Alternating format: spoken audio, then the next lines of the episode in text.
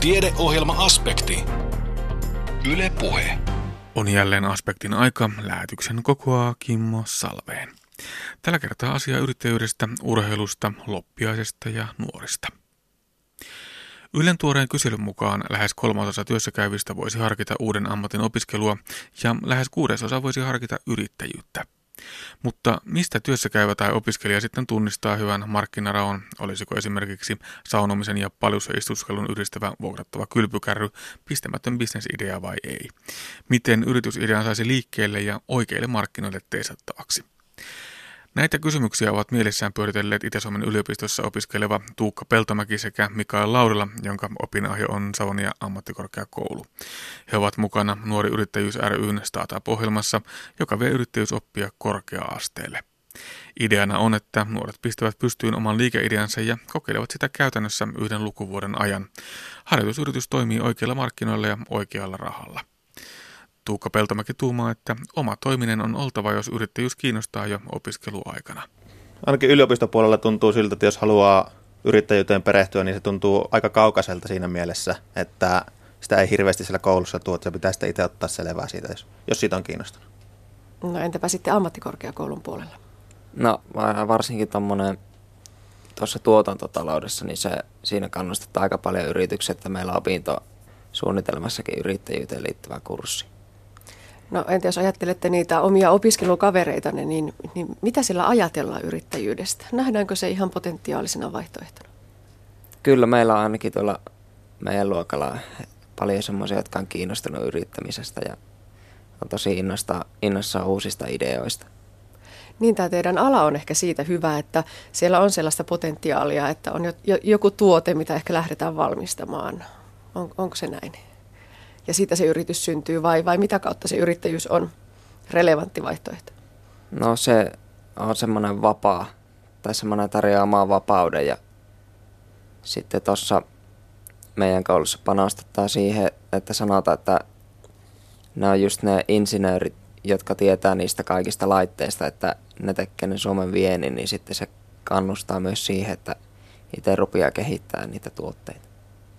No entä sitten yliopistopuolella, niin kuin jo totesit, niin se ei ehkä ole semmoista potentiaalisinta maisemaa yrittäjyydelle, mutta oma alasi eli tietojen käsittelytiede, niin tota, onko se näin, että jos meinaa nykypäivänä työllistyä, niin myös se yrittäjyys pitää pitää siellä yhtenä vaihtoehtona mielessä? Totta kai, onhan se niin kuin IT-alalla yleensäkin, niin se on kohtalaisen, niin kuin, voisi sanoa, että normaali, että tämmöiset opiskelijaporukat perustaa jossakin vaiheessa jonkun pikkupulju, josta sitten tehdään jotakin ohjelmistoa tämmöiseen puhelimeen muuhun. Niin. Ja ainakin teillä on hyviä esimerkkejä, esikuvia miljonääreistä, jotka ovat perustaneet juuri näin opiskelijaporukoilla yrityksiä ja kasvattaneet sitä ja sitten myyneet sen. Kannustaako ne siihen samaan yrittämiseen? Totta kai, että on siellä niin kuin paljon omallakin luokalla tavallaan porukkaa, jotka on niin kuin kiinnostunut yrittämistä siinä mielessä, että ne haluaa niin kuin yrittää sitä omaa juttua sitten oikein tosissaan jossakin vaiheessa. No, te olette mukana tässä NY Startup-ohjelmassa, jossa siis viedään yrittäjyysoppia korkea-asteelle. Mitä kautta lähditte, päädyitte siihen mukaan? Aloitatko Mikael? Meillä oli koulussa se yrittäjyys- ja liiketoiminnan kurssi, niin se Satu Pirhonen, joka tässä niin eräänlainen koordinaattori Kuopiossa, niin innosti sitten siellä tunnilla, että lähtekää mukaan. Ja sitä kautta päätit lähteä? Joo. Entä Tuukka? No, Mikaeli onnistui mut sitten houkuttelemaan mukaan tähän hommaan, eli yliopistopuolella tästä ei tässä vaiheessa vielä ollut hirveästi edes tietoa, että tuskin olisin edes kuullut, ellei mikä ole sitä itse kertonut sitten. Ja te muodostatte yhdessä yhden harjoitusyrityksen, eikö niin? Kyllä vaan. No minkälaisesta yrityksestä on kysymys? Meillä on semmoinen lähtökohta, että opiskelijana niin se ei saa olla kovin sitovaa tai semmoista ajan ja paik- aikaan ja paikkaa sidottua toimintaa. Me sitten tehtiin semmoinen sauna ja paljon yhdistelmä tota, peräkärry päälle ja me sitten aiotaan sitä vuokrata. Mm. Mistä tämmöinen ajatusidea? No se lähti tuosta itse asiassa viime kesänä, me ruvettiin rakentamaan sitä. Silloin ei ollut vielä ehkä ihan tiajassa, että lähtee vuokraamaan sitä, vaan oli tarkoitus tehdä itselle ensimmäisenä joku kärrysauna vastaava. Ja sitten sitä pikkuhiljaa laajennettiin, otetaan paljon siihen mukaan ja sitten hoksat, että tähän voisi vuokratakin ja sitä kautta sitten lähtenyt eteen. Näitä molempia sekä tämmöistä siirrettävää saunaa että varsinkin siirrettäviä kylpypaljuja on markkinoilla aika paljon. Mikä erottaa teidän tuotteenne muista? No meillä tämä kokonaisuus on semmoinen, että missään muualla ei ole tällä hetkellä käytössä saunaa ja paljua samassa kärryssä. Ja toiseksi tämä koko yhdistelmä on niin kevyt, että sitä voidaan vetää ihan millä vaan henkilöautolla autolla käytännössä. Eli, Eli se on periaatteessa kenen tahansa vuokrattavissa sillä, että se pystyy hakemaan sen pihasta ja vie sen omaan pihaan tai mökkirantaan tai ihan mihin vaan. Eli nimenomaan tämä keveys tekee sitä ainutlaatuisen, että on olemassa semmoisia yhdistelmiä, mitkä painaa niin paljon, että niitä ei tavallinen tallaa ja pysty omalla autolla vetämään. No idea teillä oli valmiina. Mitä sitten tapahtui? Mitä piti tehdä, että yritys, harjoitusyritys oli perustettu? No siitä, melkein tämän NY-startupin kautta ollaan sitten saatu yritystoiminnasta enemmän tietoa siihen ja se on niin kuin periaatteessa nyt ensimmäisiä vuokrauksia pystytään luultavasti tekemään uuden vuoden jälkeen veikkaista saada ensimmäisiä asiakkaita sille sitten. Että. Eli tämä on valmis tuote? Likimaan. Oletteko te tehneet sen itse? Joo. Joo, ja siitä on sitten hyötyä, että on oikeasti on niin kuin sitä suunnitteluosaamista, teknistä osaamista, mutta myöskin sitä ihan konkreettista käytännön tekemisen osaamista, eikö niin? Kyllä, vaan että meillä molemmilla on niin kuin työkokemusta rakennusalalta, niin me pystytään itse toteuttamaan tämmöinen alusta loppuun itse sitten. Että. Joo. No entä sitten markkinointi? Ei riitä, että teillä on loistava tuote. Ihmisten pitää saada tietää siitä, jotta he osaavat sitä vuokrata. Miten te olette ajatelleet hoitaa markkinointia? Sosiaalinen media on nykyään tosi hyvä markkinointikeino. Ja sitten perinteinen yliopisto, ammattikorkeakoulu ilmoitustaulut puskaradia. Ja sitten tiedotusvälineihin saa. Joko näyttää siltä, että on kysyntää, onko teitä jo nykästö hihasta ja kysytty, että milloin voi vuokrata?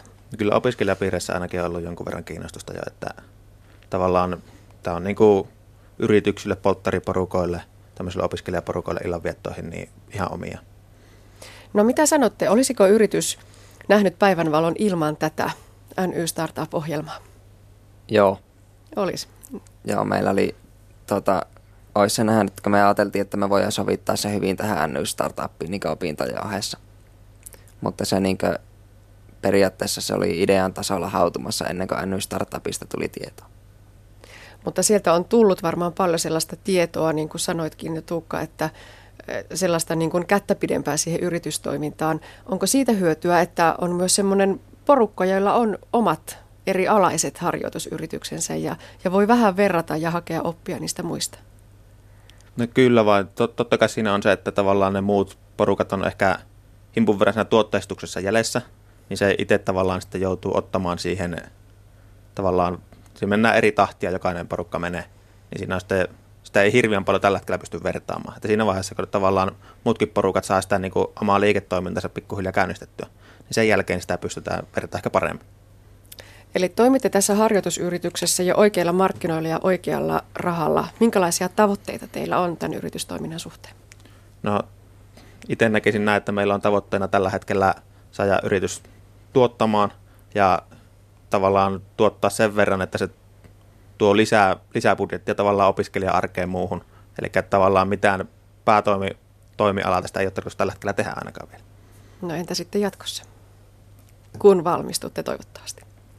No haaveena olisi joskus perustaa oma yritys, mutta en usko, että tämä on sen mittakaava juttu, että tällä pystyisi elättää itsensä.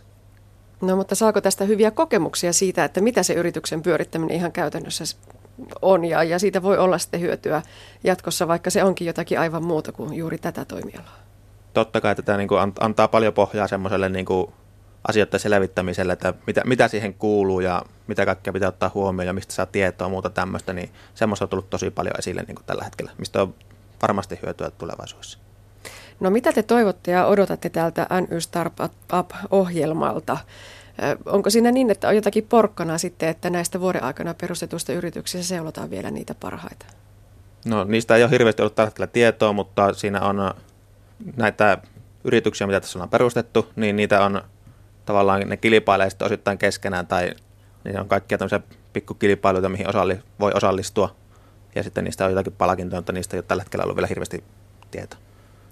Okei, mutta onko sellainen mahdollisuus tai uhka, että kun te lähdette nyt näin yritysmaailmaan ja se vie teidät mennessään, niin opinnot jää? Meinaatteko vakaasti valmistua? No itse en usko, että ainakaan tämä yritys tulee viemään niin, niin paljon aikaa, että se tavallaan jättäisi opinnot kesken, vaan tämä on niin nimenomaan suunniteltu sillä tavalla, että tämä on opiskelun tukena. Entä Mikael? No mulla tuo koulu on semmoinen, että sieltä valmistuu aika paljon semmoisia, jotka tulee yrittäjäksi. Niin on järkevää käydä se loppuun ennen kuin rupeaa päätoimiseksi yrittäjäksi. Näin totesivat opiskelijat Tuukka Peltomäki ja Mikael Laurila. Heidät tapasi Anne Heikkinen. Urheilu puhuttaa tätä urheiluhuolua kansaamme aina, oli sitten tarjolla menestystä tai kirveleviä tappioita. Tällä viikolla nuorten U20 jääkiekkojoukkueelle napsahti maailmanmestaruuskisoista kultamitalit kaulaan, joten varmasti näiden lupaavien urheilijanuorukaisten ansiosta urheilua on heikutettu nyt tavallistakin enemmän. Mutta entä noin laajemmin, kuinka kääntää urheilussa kirvelevät tappiot voitoiksi ja kuinka saadaan koko suomalainen urheilu nousujohteiselle uralle? Tätä pohdittiin suomalaisen huippuurheilun kehityksen tueksi vuonna 2010 asetussa huippuurheilun muutosryhmässä, joka asetti suomalaiselle urheilulle vahvan tavoitteen. Suomi on vuonna 2020 paras Pohjoismaa sekä tulosten että toimintamallin tehokkuuden näkökulmasta. Muutosryhmässä rakennettiin kolme yhteistä tavoitetta suomalaiselle urheilulle, kansainvälinen menestys, arvostettu huippuurheilu ja korkeatasoinen onnistuminen.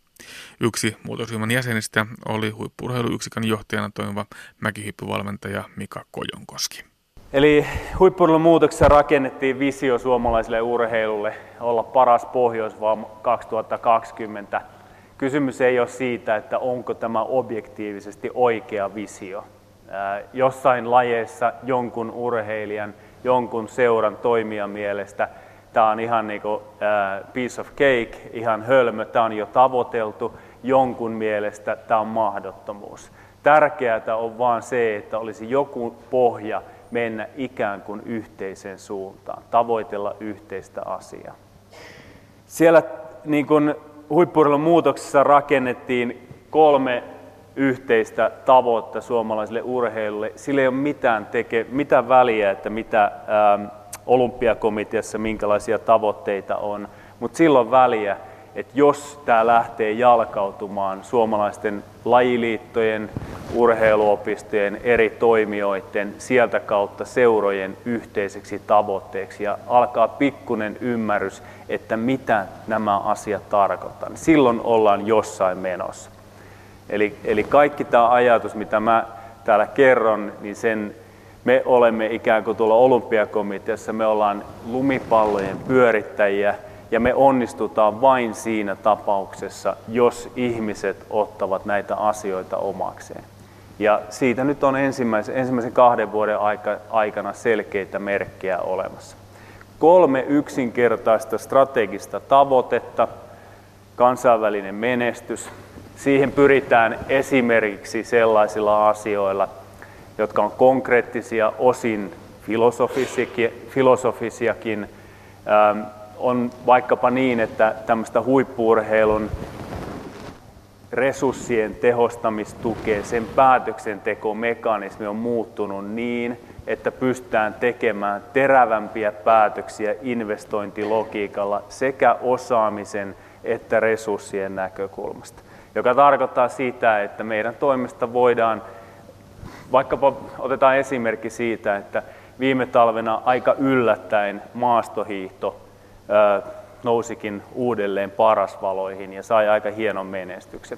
Urheilija tekee sen 101 prosenttisesti, mutta urheilijan matkaa voidaan aina auttaa ja tukea ja selventää. Ja me ollaan sitä mieltä, että, että se osaamisresurssi, joka saatiin sieltä tutkijoiden kammiosta, tämmöisen osallistuvan asiantuntijuuden mallin seurauksena siirrettyä sinne maastohiihtojoukkueen arkipäivään, auttamaan sitä arkipäivän harjoitustilan analysointia niin, että urheilijalla on hiukan parempi varmuus siitä, teenkö tänään oikeita asioita. Me on yritetty myöskin niin kuin, ää, lähteä siitä, että koko suomalaisen urheilun johtaminen ei ole enää ylhäältä päin johtamista. Se on sellaista johtamista, jossa alhaalta tai sivulta päin johdetaan, jossa koko ajan niin kuin urheilijoiden pitäisi olla se tärkein tekijä. Sitä voisi kuvata sillä lailla, että mä tietenkin, niin kuin kaikki me höpistää omista asioista, niin mä höpisen siitä omasta näkökulmasta, niin, niin olympialaisissa yksi meidän parhaista urheilijoista sanoi, että, että on ihmeellistä olla olympiajoukkueen jäsen ja tuntea olevansa arvostettu jäsen, kun juuri siinä yhdessä tärkeimmässä lähdössä olin kipeä ja toisessa epäonnistuin pahasti. Siitä huolimatta mä tunnen, että mä oon arvokas jäsen tässä. Silloin me ollaan jossakin. Taas toinen esimerkki, jossa epäonnistaa se, että joku urheilija epäonnistuu ja menee median eteen ja kertoo, että hän on varmasti nyt niin kuin Suomen vihatuin ihminen. Ymmärrättekö, että semmoista, semmoista lastia ei voi niin urheilija kantaa mukana. Että jos se oikeasti urheilee, se, se matka on tärkeä, se päivittäinen tekeminen, mutta että jos se kantaa koko suomalaisen yhteiskunnan menestyspaineita mukana siinä hetkessä, se on liian kova pala. Sellaista ei voi, voi tehdä. Me on puhuttu koko ajan urheilija keskiössä ajattelusta. Se on niin ajattelu ja toimintatapa. Se ei tarkoita sitä, että urheilija päättää, mutta se tarkoittaa sitä, että suomalaisen urheilun himmelissä, joka on vielä rakenteeltaan aikamoinen himmeli, niin siellä jos jokainen toimija miettisi, että mitä tämä minun toiminta tänä päivänä, miten se auttaa tuon urheilijan tekemistä, niin silloin me oltaisiin oltaisiin oikeassa matkassa menossa. Ja mä kuvittelen, että tämä viesti on mennyt paremmin läpi. Urheilijoilla on hiukan helpompi henkinen olotila olla. Okei, kansainväliseen menostykseen pyritään tehostamalla nykyisten huippuurheilijoiden tekemistä. Se on ikään kuin tämmöinen hyvin lyhyen aikavälin menestystekijä. Toinen menestystekijä on tuo osaamisen kasvu kaikki te tiedätte sen omilla toimi, toimialoillanne, että, että mitä parempi osaaminen, sen tasokkaampaa toiminta. Toinen osaaminen, mikä liittyy oleellisesti tähän, on se, että suomalaisessa urheilussa saattaa kuvata muitakin yhteiskunnan aloja. Meillä on ollut erittäin hyvä tämmöinen fysiologinen ja biomekaninen osaaminen, eli liikkeitä, tekniikkaa, taktiikkaa, ihmisen fysiologiaa, eli fyysistä kuntoa me on osattu harjoittaa. Tällaisessa ajattelussa niin kun urheilija on ikään kuin objekti. Sille tehdään ohjelmia, sitä ohjeistetaan. Mutta siinä ei ole ehkä otettu huomioon tätä nykyajan, nykyajassa vielä korostettua niin kuin vaatimusta sitouttaa, herättää, innostaa, motivoida, avata mahdollisuuksien näkyä, tällaisia asioita. Sitten tämä kaikkein pitimmän, pisimmän aikavälin menestyksen tekijä on urheilun arvostus. Sanon, että meidän ihanassa Suomen maassa tehdään, voi sanoa, että, että tuhansia tai kymmeniä tuhansia päivittäisiä ratkaisuja, jotka jollain tavalla liittyy, miltä tämä urheilu näyttää.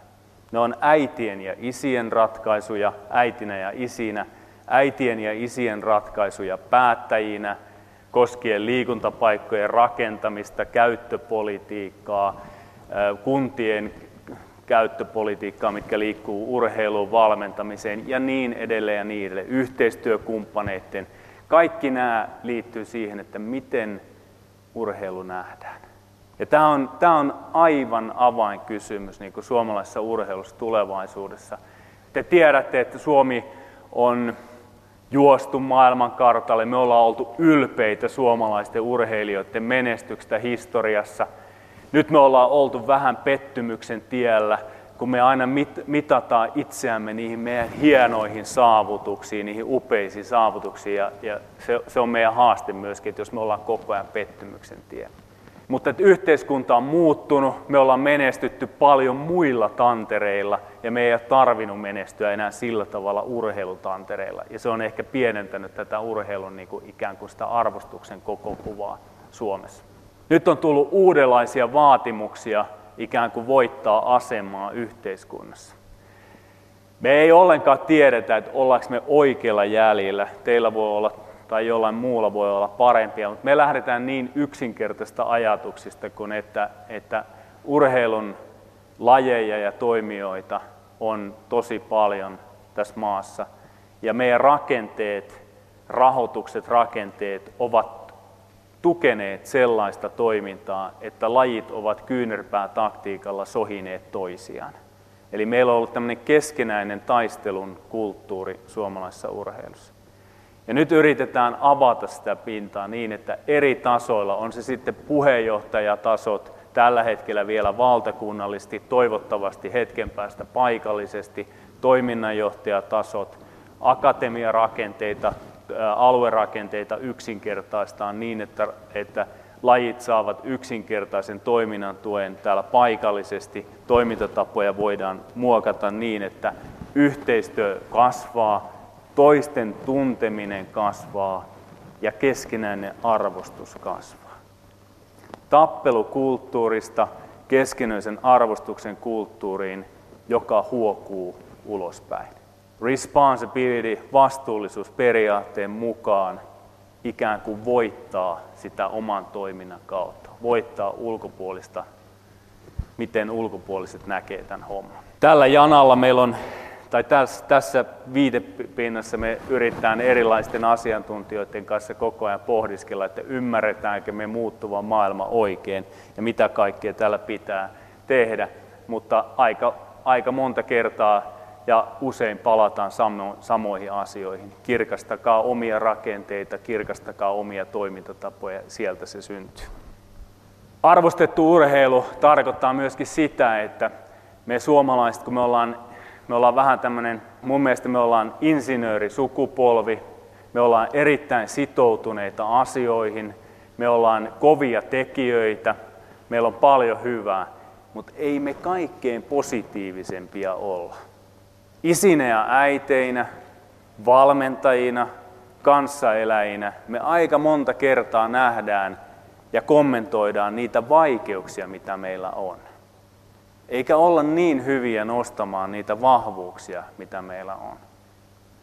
Jos urheilukulttuuri haluaa voittaa arvostusta, niin sen pitää pystyä puhumaan omista vahvuuksistaan, omista hyvistä asioista. Meillä on Nuoret leijonat tammikuussa voitti maailmanmestaruuden.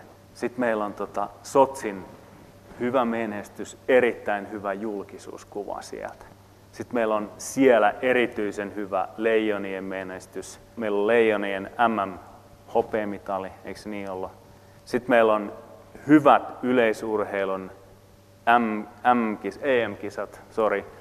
Sitten meillä on äh, parakisat, maailmanmestaruuskisat kesällä, erittäin hyvät tulokset. Sitten meillä on Valtteri Pottas, sitten meillä on Mikko Ilonen, sitten meillä on kaksi EM-mitalistia painista keväällä, sitten meillä on Mika Kalliota ja niin edelleen ja niin edelleen.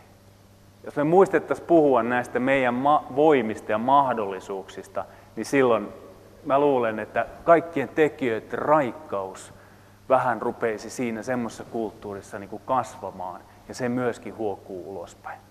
Näin kertoo huippuurheilun muutosryhmän tavoitteesta Mika Kojonkoski. Puheenvuoro on taltioitu Kuopiossa Snellman kesäyliopiston järjestämässä tilaisuudessa. Kokonaisuudessaan puheenvuoro ja huippuurheilun muutosryhmän loppuraportti löytyvät Aspektin nettisivuilta. Osoite on kantti.net kautta aspekti. Kuuntelet siis aspektia, jonka kokoaa Kimmo Salveen. Tiedeohjelma Aspekti. Yle Puhe. Siinä missä meidän nuoruudessamme kokoonnuttiin hengailemaan kylän raitille on nykynuorten kohtauspaikka sosiaalisen median digitaalisessa maailmassa. Alati kasvavasta somehuumasta huolimatta nuorilla on edelleen tarve myös ihan oikeasti yhdessä olemiseen. Näin vakuuttavat nuorisotyön ohjaaja Reetta Kankkunen ja etsivä nuorisotyöntekijä Maria Heikkinen. He työskentelevät Pohjois-Savossa Nilsiässä, jossa seurakunnan ja kaupungin nuorisotyöt toimivat tiiviisti yhdessä ja rintarinnan tavoittaakseen erilaista toimintaa kaipaavat nuoret. Eikä aika ole ajanut perinteisen nuorisotyön ohi, vaikka nuorten tavoittaminen haastavaa onkin, toteaa Reetta Kankkunen. No siis kyllä se on haaste niin löytää sellaista toimintaa, johon ne nuoret tulee ja että ne nuoret löytää sinne. Että kyllä se on sellainen jatkuva, jonka kanssa töitä pitää tehdä ja miettiä, että miten ne nuoret tavoitetaan ja miten se toiminta voisi olla semmoista, että, että ne nuoret oikeasti siihen lähtisi mukaan. Sitten kun nuoret on mukana, niin toiminta on hirveän helppo ja mukava järjestää ja tehdä. Mutta se, että ne saa lähtemään mukaan, niin se on niinku se haaste, mihin pitää oikeasti kyllä aina niinku välillä palata. No mikä se on se haastavin ikä? Milloin on se potentiaalinen tilaisuus, että nuoret karkaavat sinne omille teille? No varmaan peruskoulun jälkeen. Ja nuorisolakihan yltää 28 ikävuoteen saakka, että varmaan nuoret aikuiset on aika haastavia saada mukaan sellaiset, jotka ei ole työelämässä tai opiskeluelämässä, että on vaikka jäänyt yksin sinne kotiin, niin onhan siinä vähän houkuttelemista, että saadaan mukaan toimintaan. Se on varmasti yksi haaste. Ja ehkä sitten sellaiset nuoret, jotka ei luontaisesti ole niin sosiaalisia, että lähtis kavereiden kautta vaikka hyvin mukaan toimintaan, niin sitten myös, myös heidän mukaan saamisensa voi olla haasteellista. No onko tämä varsinkin nyt tässä ajassa entistä haasteellisempaa, kun miettii omaa nuoruutta, kun ei hirveästi ollut sitä muuta. Telkkaria katsottiin, ehkä jotain pelattiin, mutta että ihan eri maailmassa elettiin kuin nyt, kun meillä kaikilla ne kaverit on tuossa pienessä rakkineessa mukana ja kaverit ei välttämättä tarvitse sinne kyläraitille mennä näkemään. Niin tota, tuoko tämä vielä omat haasteensa? Kyllä se ihan ehdottomasti tuopi. Et, et nuorilla on paljon tekemistä kotona ja tietokoneen ääressä. Että kyllä se on semmoinen, ja, ja he tapaa siellä nuoria, että se tavallaan se kaipuu semmoiseen sosiaaliseen kanssakäymiseen. Ei ole niin kuin luonnostaan, koska, koska he kokee, että he saa sen siellä niin kuin nettimaailmassa ja siellä kohtaa voi keskustella ja olla, olla tavallaan niin kuin tekemisissä. No onko aika ajanut seurakuntien ja kaupunkien kuntien nuorisotyön ohi? Ei missään nimessä ole, että eihän, eihän semmoista aitoa ihmisen kohtaamista ja kontaktia yhdessä tekemistä voi korvata millään sosiaalisella medialla tai pelien maailmalla. Ja kyllä ihmisillä, uskon, että kaiken ikäisillä on tarvetta myös siihen toisten kanssa ihan oikeasti yhdessä olemiseen. Että toki maailma on erilainen ja, ja sosiaalinen media, pelit ja sitten taas tämmöinen yhdessä fyysisesti oikeasti tekeminen, niin ne tukee kyllä toinen toisiaankin ja niitä voi hyödyntääkin niin, että ne, ne tukee toimintoina toinen toisiaan.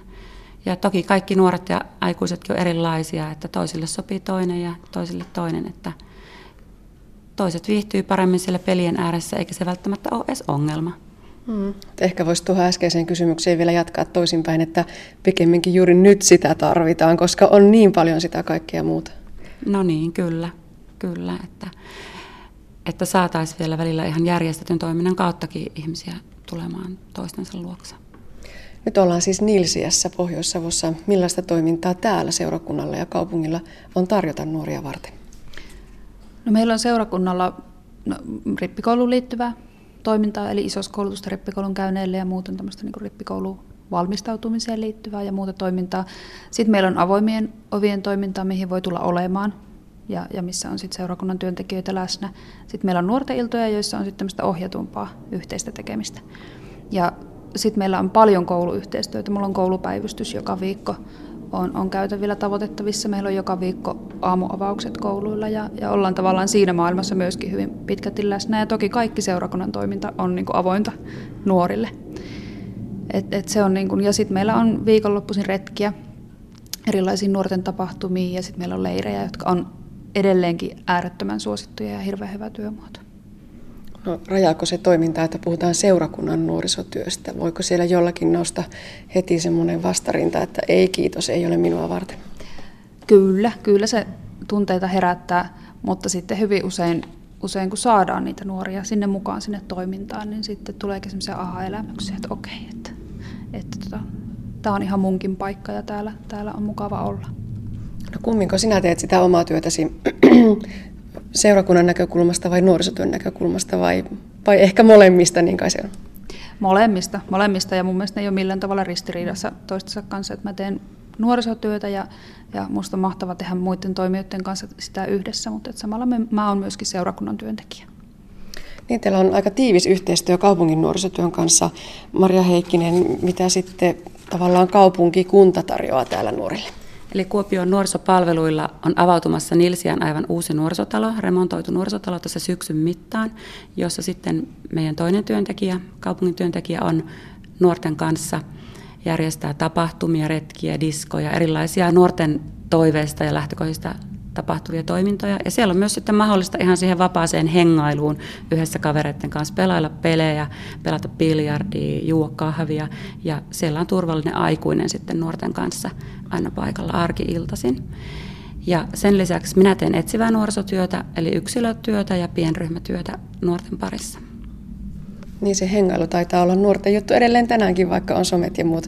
Ja se, että on joku muu paikka kuin se S-Marketin takapiha tai ABC-asema, missä voi hengailla, niin, niin se on varmaan aika tärkeä juttu.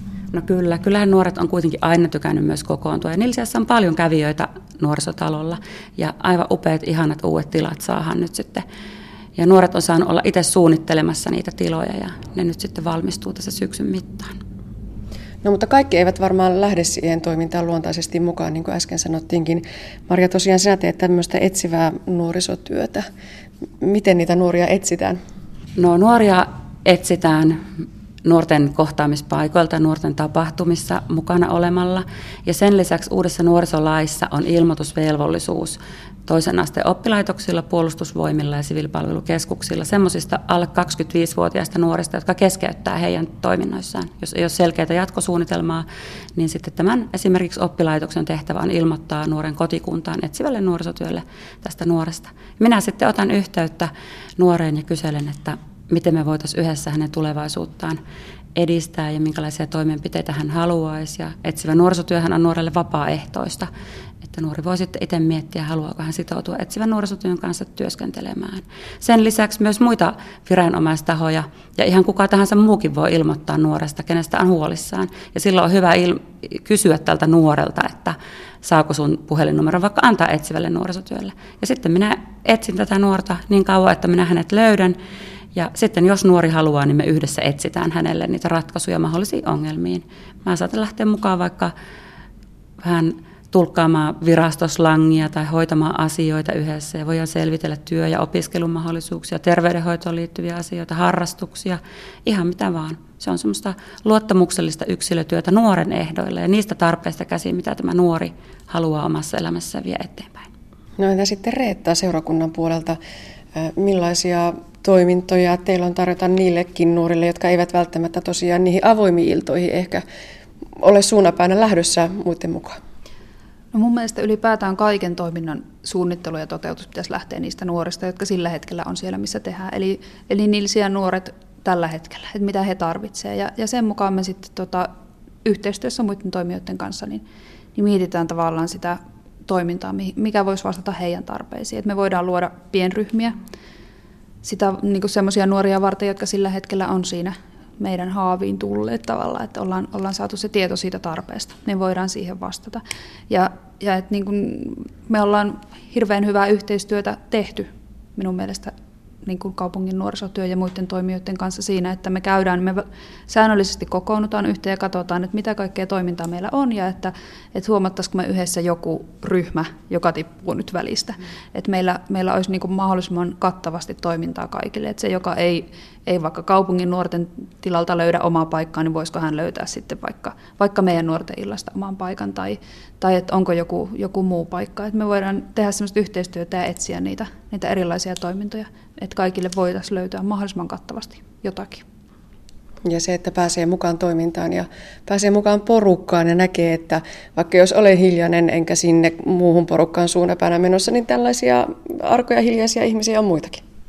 Kyllä, ehdottomasti. Et, et ne on hirveän tärkeää, että me voidaan, voidaan niin kuin tehdä sitä yhteistyötä. Meillä on hyvät yhteistyöverkostot myöskin koulun puolelle, että, että tavallaan opot ja kuraattorit, jotka näkee sitä todellisuutta siellä, niin, niin tietää, että me voidaan taas vastata tiettyihin asioihin ja että jos heillä on niin kuin tavallaan syntynyt ideaa jostakin, niin me pystytään sitten siihen niin kuin vastaamaan ja luomaan semmoisia ryhmiä tai, tai muita toimintoja, mitkä sitten aina vastaa niihin tarpeisiin, mitkä on sillä hetkellä olemassa. No nyt syksy on jälleen lähtenyt liikkeelle ja se koulutyö, alkanut opiskelutyö, näkyykö siinä kouluun liittyvät vaikkapa kiusaamisasiat tai ne syrjäytymisasiat, yksinäisyysasiat, näkyykö ne teillä täällä nuorisotyön puolella? No kaikkeahan me ei nähdä eikä kuulla eikä olla läsnä. Ja myös se kiusaaminen ja syrjäytyminen on ehkä sellainen asia, että ei se aina ole niin silmin nähtävissäkään, että siihen on joskus haasteellistakin puuttua tietenkin, mutta kyllä meille kannattaa aina tulla kertomaan ja keskustelemaan, jos näkee tai kokee kiusaamista, joko itseen kohdistuvaa tai muuten, muuten kaveripiiriin kohdistuvaa, että sen keskustelun kautta voidaan sitten lähteä viemään asioita eteenpäin ja, ja, ja kiusaamisessakin on ennaltaehkäisevä työ tosi tärkeää, että voitaisiin puuttua tilanteisiin jo ennen kuin niitä oikeastaan on edes syntynyt. Sä Reetta käyt tosiaan koululla. Onko siellä semmoinen hyvä tilaisuus napata sua hihasta kiinni ja vaikka sanoa, että musta tuntuu, että tuolla, tuolla kaverilla saattaa olla jotain hätänä? Toivottavasti. Ja se olisi ainakin tarkoitus. Että, että tavallaan tärkeintä mun mielestä on se läsnäolo ja se, että me ollaan helposti saatavilla. Mm. Että et jos joku nuori kaipaa aikuista, niin me oltaisiin sillä tavalla niin kuin saatavilla, että me ei olla, olla hirveän vaikeasti tavoitettavissa, koska se madaltaa aina sitä kynnystä tulla juttelemaan ja, ja siinä pystyy pitämään näitä teemoja just, just niin kuin yllä myöskin keskusteluissa nuorten kanssa, kun on siellä, siellä, missä ne nuoret liikkuu. No minkälaisia keinoja teillä on nuorisotyön parissa puuttua näihin äsken puhuttuihin ongelmiin? No siis keskusteleminen on mun mielestä kaikista tärkein, tärkein tavallaan keino esimerkiksi koulukiusaamiseen liittyen, koska, koska tota noin, niin sen keskustelun kautta tavallaan nuorille voi syntyä oivalluksia siitä asiasta. Ilman niitä oivalluksia niin sille asialle ei tapahdu mitään. Että tavallaan kun me pidetään niitä teemoja siinä keskustelussa yllä, niin, niin silloin nuorelle voi tulla semmoinen oivallus siitä, että okei, että, että apua, että mä oonkin ehkä mukana jossain, mistä mä en ole oivaltanut, tai että mä oon huomannut jotain, mille mä voinkin tehdä jotain, tai, tai mä voin muuttaa mun käyttäytymistä jollain tavalla, tai, tai muuta. Että se on mun mielestä kaikista tärkeintä, että tavallaan se keskusteluyhteys aikuisten kanssa niin on, on koko ajan olemassa. Mitä sanoo Marja? Niin kyllä tässäkin asiassa niin just se oma oivallus ja se oma motivaatio, se oma havainnointi on varmasti tärkeää ihan kaikilla, että ulkopuolelta ei voi antaa mitään avaimia, että kuinka pitäisi toimia, vaan sen kaiken pitää lähteä kyllä niistä nuorista ja vanhemmista ja kaikista verkostoista, niin sitten ihan liikkeelle. Että. Niin, miten tuota vanhemmat, millainen yhteistyökumppani ne nuorten vanhemmat ovat teille? No itse aika paljon työskentelen täysi-ikäisten nuorten kanssa, mutta ei vanhempien, vaikka tämmöinen lain, niin kuin lain mukaan tavallaan se vastuu on jo sitten nuorilla itsellään, mutta kyllä niillä vanhemmilla on vaan täysi-ikäisille nuorillekin merkitystä ja sille perheelle, että, että tosi hyvä olisi, että se yhteys ei katkea sieltä vanhempien puolelta myöskään niihin nuoriin aikuisiin, että voisi vois olla kiinnostunut oman nuorensa asioista ja, ja olla mukana siinä elämässä auttamassa ja tukemassa, vaikka lain mukaan ei velvollisuutta olekaan. Ja yleensähän näin onkin, että ei emot pentuettaan hylkää, vaikka, vaikka siihen ei enää pakkoa olisikaan siihen huoltamiseen. Puhutaan vielä muutama sana siitä etsivästä nuorisotyöstä. Mistä se syntyy se semmoinen nuoren toiseus? Monesti miettinyt, että, että mikä, mikä sille polulle tavallaan sysää? Mm, jokaisen nuoren lähtökohta on tietysti erilainen ja, ja se elämäntilanne on erilainen, että hirveän vaikea on yleistää, että minkälaisista asioista se sitten aina koostuu. Se voi olla monen tekijän summa ja sitten taas toisaalta vaikka joku ihminen olisi yhteiskunnan silmissä syrjäytynyt, niin hän ei välttämättä itse koe olevansa syrjäytynyt, että mikä sitä syrjäytymistä sitten on. Sitäkin sietää miettiä, että onko kaikkien elämänpolun mentävä samalla tavalla, vaan toisten elämänpolut kulkee, tai jokaisen ihmisen elämänpolku kulkee sitä omaa reittiään. Ja, ja tekijöitä on niin paljon kuin on niitä nuoriakin, että miten, miten sitten ajaudutaan kenties johonkin hankaliin tilanteisiin ja kuitenkin etsivän tuon lähtökohta on siellä tulevaisuudessa ja koitetaan nuorille löytää niitä kiinnekohtia ja tavoitteita sinne tulevaisuuteen, että ei niinkään myrehditä menneitä, vaan koitetaan päästä elämässä eteenpäin ja miettiä, että miten tästä nyt eteenpäin ja miten, miten me voidaan tehdä yhdessä, että, että sä saavutat näitä tavoitteita, joita sä haluat tässä elämässä löytää eteenpäin. Hirveän tärkeä on myös niin kuin saada nuoret näkemään sinne tulevaisuuteen että siellä on jotakin, mitä, minkä eteen kannattaa tehdä työtä, niin se on jo iso asia. Mm, tämä on tosiaan myös tärkeä näkökulma, että jos yhteiskunnan silmissä syrjäytyneeltä nuorelta tai nuorelta aikuiselta kysyy, että oletko syrjäytynyt, niin hän ei millään muotoa koe sitä itse olevansa, vaan voi olla ihan elämän syrjässä kiinni. Ja tosiaan ne arvot ja asenteet eivät vaan ole ehkä sitä, mitä täältä niin kuin valtavirrasta yhteiskuntaa katsovana asiasta ajattelee.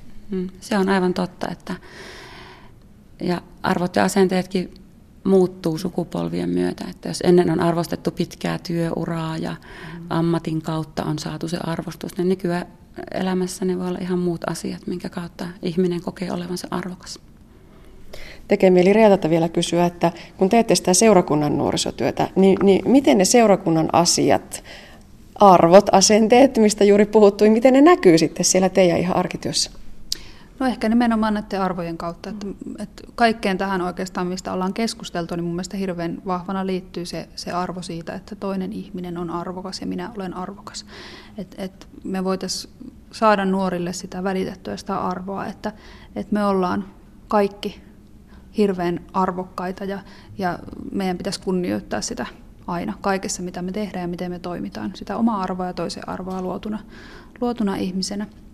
Ja kyllä se on, on niin kuin hirveän tärkeä osa mun mielestä sitä kasvatusta, mitä me voidaan olla tukemassa. Että se meidän ammattitaito on ehkä siinä ja meidän se, mitä me voidaan tuoda tähän kasvatuskenttään, niin on nimenomaan nämä arvot ja, ja se, että meillä on, on valmiudet keskustella niistä ja, ja me voidaan monenlaisissa tilanteissa olla sitten kirkkona ja seurakuntana läsnä näiden nuorten elämässä ja tukea myöskin, myöskin sitä puolta sitten kasvussa. Ja nuoret yläkouluikäiset ja, ja erityisesti rippikouluiässä olevat, niin on siinä vaiheessa elämässä, jossa he tekevät niitä omia valintoja ja muodostaa niin omia käsityksiä maailmasta ja omia arvoja, niin se on mun mielestä niin kuin kasvatuksessa hirveän tärkeää, että siihen myöskin on valmiuksia vastata ja jutella niistä asioista nuorten kanssa avoimesti, niin että, että, että jokaisella nuorella on oikeasti tila muodostaa ne omat näkemykset ja arvot niissä omaa elämää varten. Ja siihen teillä on tuhannen taalan paikka, tämä rippikoulutyö. Yli 90 prosenttia suomalaisista nuorista, melkein se koko ikäluokka käy rippikoulussa. Mutta entä sen jälkeen sitten, jos, jos isostoiminta ei kiinnosta tai siihen ei tule lähdettyä, niin sitten taitaa olla se hankalin vaihe siinä nuoren tavoittamisessa. Kyllä, mutta sitä varten meillä on monenlaista toimintaa. Sitten meillä on avoimia ovia ja meillä on nuorten iltaa ja me ollaan koululla läsnä ja, ja on niin kuin paljon muutakin kuin se isoskoulutus. Ja toivotaan, että sitä kautta voidaan niin kuin jollain tavalla näkyä niiden nuorten elämässä myöhemminkin ja, ja nuorten aikuisten toimintaa myöskin seurakunnassa kehitellään ja, ja se on yksi, yksi painopiste. Ja tota, toisaalta sitten mä uskon, että ne kokemukset, mitä esimerkiksi rippikoulussa syntyy, niin vaikka se seurakuntayhteys katkeisi, niin siinä vaiheessa, kun elä, omassa elämässä tulee vaikka murrosvaihe, niin voi olla, että siellä onkin joku, joka kantaa siinä vaiheessa. Että et tavallaan se tuntuu, että se seurakunta onkin se, minkä puoleen voin kääntyä siinä vaiheessa, kun omassa elämässä vaikka tapahtuu jotakin. Et, et vaikka jostain syystä se nuori ei tulisikaan siihen toimintaan seurakunnantaan sen rippikoulun jälkeen, niin siitä huolimatta uskon, että, että rippikoulu on äärettömän hyvä juttu ja, ja se voi kantaa tosi pitkällekin elämässä ja kipinä jää sinne jonnekin. No vielä ihan loppuun Retta ja Maria, miten nuorisotyöntekijät itse pysyvät siinä nuorten meiningissä mukana, kun tuntuu, että alakulttuurit muuttuu, nuorten maailmat muuttuu kauhean nopeasti, niin ehkä teillä on tietenkin se hyvä puoli, että te olette siellä nuorten maailmassa työnne vuoksi mukana. No kyllä, läsnä olemalla mahdollisimman paljon nuorten kanssa ja tuntemalla sitä, sitä kenttää, missä nuoret liikkuu ja minkälaisia alakulttuureja sillä omalla alueella on ja mitä nuoret tekee. Että kyllähän siinä oppii jatkuvasti nuorten kielestä ja kaikesta tekemisestä, koska vauhti on kova, mikä on nyt in, on, voi olla ensi keväänä out ja ei ehkä aina pysykään ihan kiinni, että nuoret kyllä sitten opettaa meitä nuorisotyöntekijöitä näissä nuorten asioissa. Ihan parhaita opettajia ovatkin.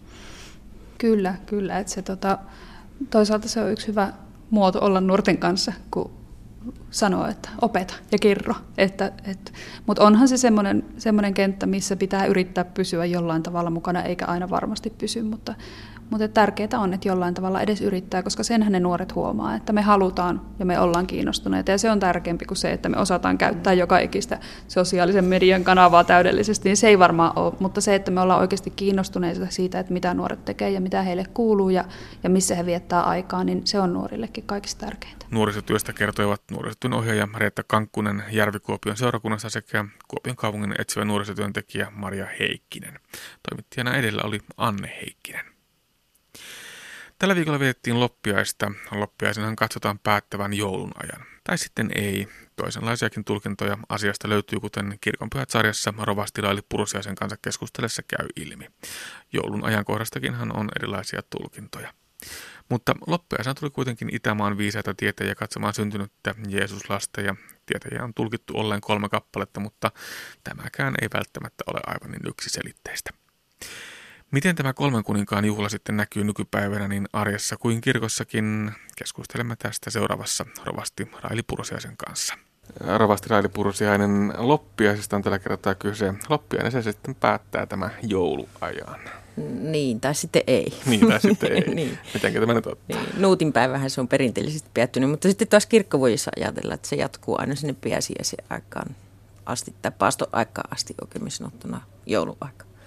Että kynttilänpäivä on niin kuin sille vanhana, vanhasta ollut se viimeinen joulunpyhä. Aivan, että mm. monennäköistä ilmaa tästä on, sitten kuitenkin on, on. on. Mutta se varsinainen se jouluhypeitys loppuu ehkä loppiaisena. No joulu, joulusta on myöskin olemassa tällainen vanhempikin juhla, vielä, vielä tätä, tätä nykyistä jouluakin vanhempi ja sitä vietettiin Jeesuksen syntymäjuhlana, mutta se oli hyvinkin eri aikaan kuin tämä nykyinen joulu. Niin, no vissiin se just tätä loppiasta sinä tarkoitat nyt tässä tapauksessa, mm. että sitähän niin kuin alun perin on vietetty, että se on paljon vanhempi juhla, joulua, siis myös niin kuin juhlana, kristillisenä juhlana.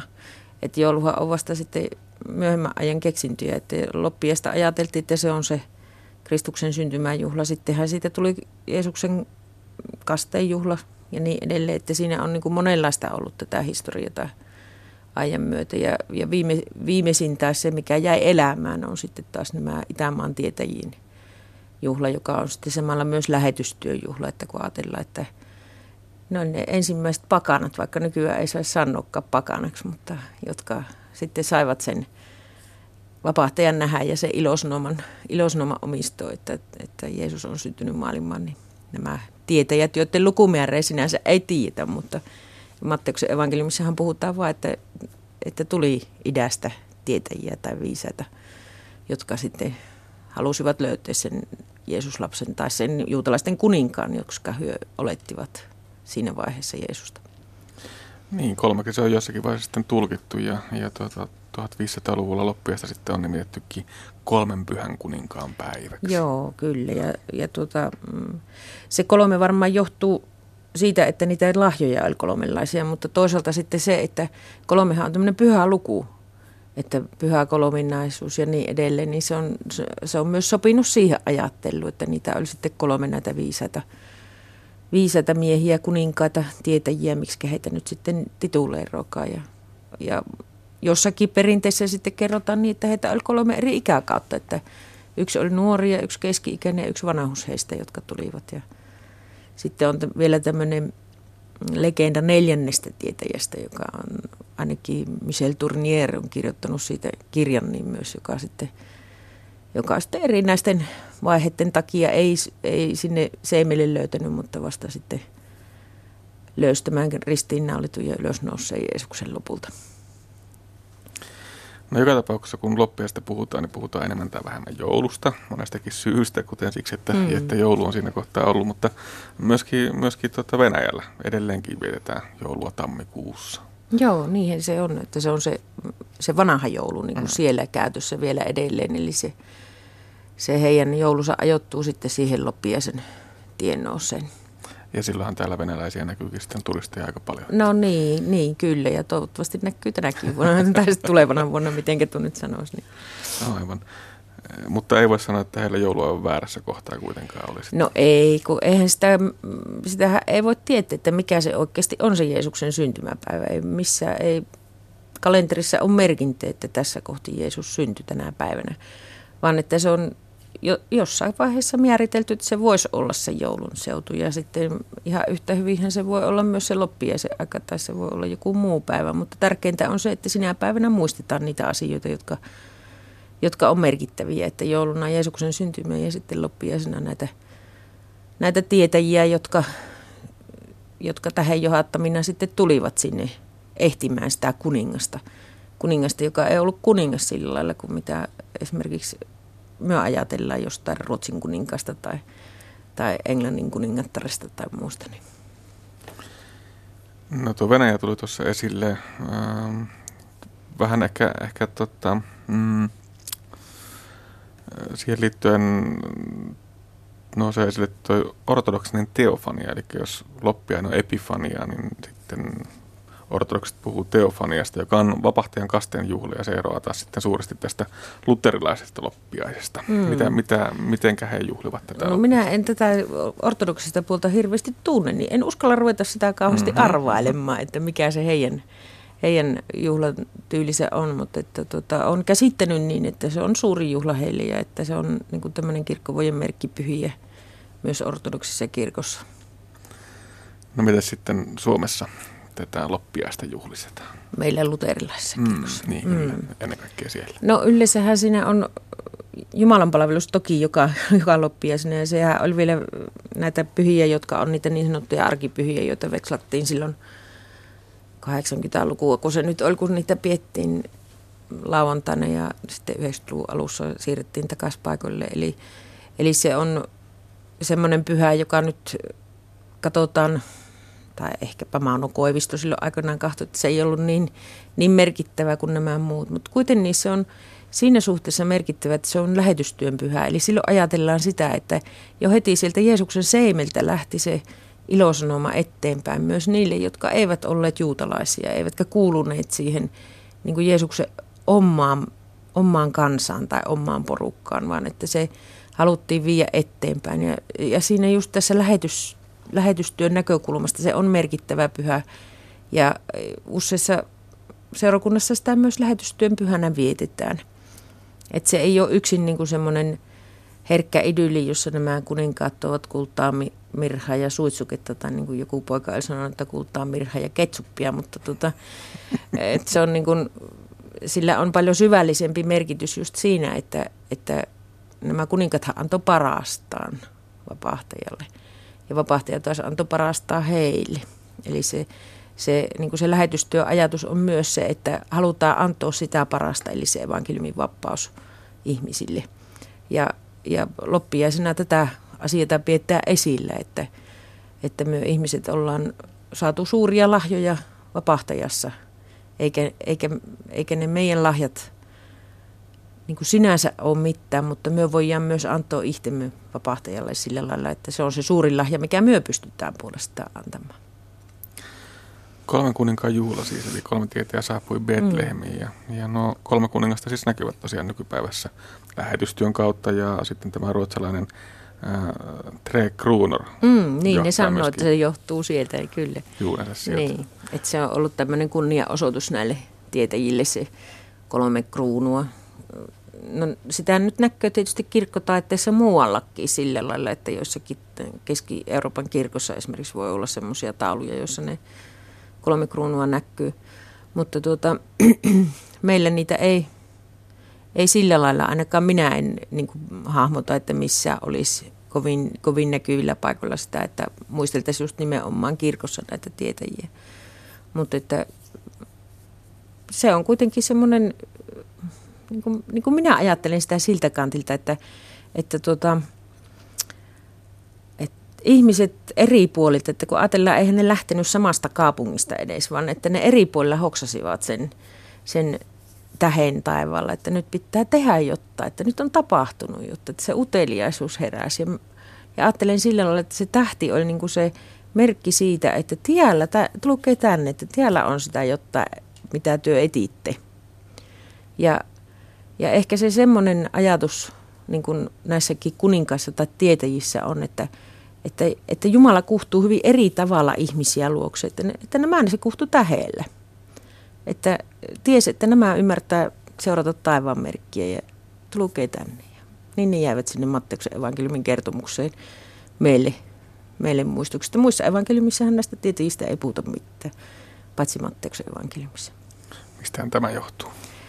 No siinä on varmaan näitä erilaisia lähteitä, että, että jokaisessa evankeliumissa on erilainen joulukertomus ensinnäkin. Markuksella sitä ei käytännössä ole, mutta tuota, Luukkaan evankeliumissa on se meidän kaikista tutuin ja tapahtui niinä päivinä, että keisari Augustukselta kävi käsky.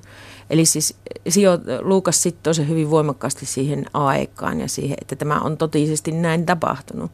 Matteuksella on taas sitten kertomus näistä, näistä tietäjistä esimerkiksi erillä lailla tai lisää tieto siitä tavalla ja myös siitä, että Jeesus joutui pakolaiseksi heti synnyttyä.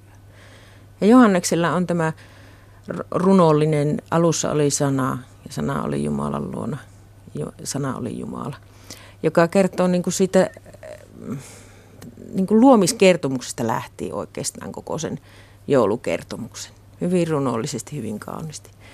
Mutta että tuota, Matteuksella on taas sitten näitä tämmöisiä yksityiskohtia, jotka on hyvin, hyvin tämmöisiä lämpimiäkin jossain mielessä. Niin kuin tämäkin näkyy siitä, että ne kuninkaat tullut sinne. Että kerrotaan vähän eri tavalla kuin Luukas kertoo. Ja Luukas kertoo taas sitten tällä tämmöisellä niin kuin historiaan kiinnittyvällä tavalla sen koko joulutarinan. Jostain syystä siellä ei niitä tietäjiä ole. Jostain syystä siellä ei kerrota siitä, että Jeesus perheinen joutui maanpakkoon, mutta niistä yleisesti ottaa ajatellaan niin, että kun ei ole ihan samanlaisia, niin ne on enemmän totta. Et ihan niin kuin myökin, kun kerrotaan joku tarina, niin sehän muuttuu. Vaikka me oltaisiin nähty se sama kertomus, sinä ja minä, niin me nähdään se vähän eri tavalla, sama tapahtuma. Mutta silti se tapahtuma on tapahtunut, vaikka me ollaan kerrottu sitä eri tavalla. Ja tällä tavallahan se evankeliumissakin peilautuu, että, että samasta tapahtumasta kertoo eri kirjoittajat, jotka näkee sen tai on kuullut eri tavalla, mutta silti se ei, sano, se ei niin kuin tie sitä, että se on se toisen kertomus viera tai valetta tai keksitty, vaan että se ihmisen ajatus siitä huolimatta, vaikka kuin ajateltaisiin niin, että pyhä henki on johdattanut niitä kirjoittajia, niin ihmisen ajatus on aina toisenlainen verrattuna toista. Rovasti Raidi Pursiainen, jos nyt olisit kirjoittamassa loppiaisen saarnaa, niin millaisia asioita siellä nousisi ehkä esiin? No varmaan sinne nousisi esiin just tämä ajatus siitä, että evankeliumi kuuluu kaikille. Että sitä ei voi niin kuin omistoa jollekin tietylle porukalle tai että, tai että jos ajatellaan karkeimmillaan se, että vain minun porukassa pelastut tyyliin, vaan että evankeliumi kuuluu monella, monelle ja kaikille ja myös monella tavalla. Et siinä on sitä väljyyttä ja sitä avaruutta, jota, jota en so, sois enkä haluaisi niin kuin kahlittavan, vaan että se on niin avara ja niin asia se evankeliumi, että siihen sopii sen äärelle sekä kuninkaat, paimenet, lampaat, että kaikki, jotka sinne Betlehemiin osaisi siihen aikaan tulla ja talustua. Näin rovasti Raili Pursiainen. Autossa, työpöydän ääressä, sohvalla, kahvipöydässä. Istuminen on päivän sana. Asiantuntijat suosittelevat edes lyhyitä liikkumisen hetkiä päivän mittaan paikoilla olemisen lomaan, ja siinäpä oiva syy myöskin valita portaat hissin sijaan. Parempi päivä ohjelmassa puhutaan tänään inaktiivisuudesta. Anne Heikkisen juttukaverina on lääkäri Kai Savonen Kuopion liikuntalääketieteen tutkimuslaitokselta. Kaksi, kolme, neljä, viisi, kuusi. Onhan näitä aika monta. Mutta tota, miksi kannattaa valita portaat eikä hypätä tuohon vieressä olevaan hissiin? No mun mielestä varmasti yksi tärkeimpiä syitä, minkä takia kannattaa valita portaat hissin sijaan, on se, että tällaisilla hyvinkin pienillä valinnoilla, lyhyillä, muutamia kymmeniä sekuntejakin kestävillä liikuntatuokioilla me pystytään katkaisemaan sitä semmoista inaktiivisuutta, mitä meidän nykyisen elämän päivään väistämättä paljon sisältyy. Eli nykyisen tietämyksen mukaan ei riitä oikeastaan ainoastaan se, että me pyritään liikkumaan se minimimäärä viikossa ja päivässä, mitä liikuntasuositukset suosittaa, mutta tärkeää olisi myös pyrkiä välttämään sitä inaktiivisuutta, eli istumista ja oleilua vain. Että ne eivät ole ihan täsmälleen vain saman asian kaksi puolta, vaan että kyllä sen riittävän liikunnan lisäksi myös erittäin tärkeää on pyrkiä välttämään sitä liiallista inaktiivisuutta päivän mittaan. Ja siinä tällaiset arkiset valinnat, niin kuin portaiden valitseminen hissin sijaan, niin on hyvä esimerkki tällaisista inaktiivisuutta katkaisevista pienistä tuokioista.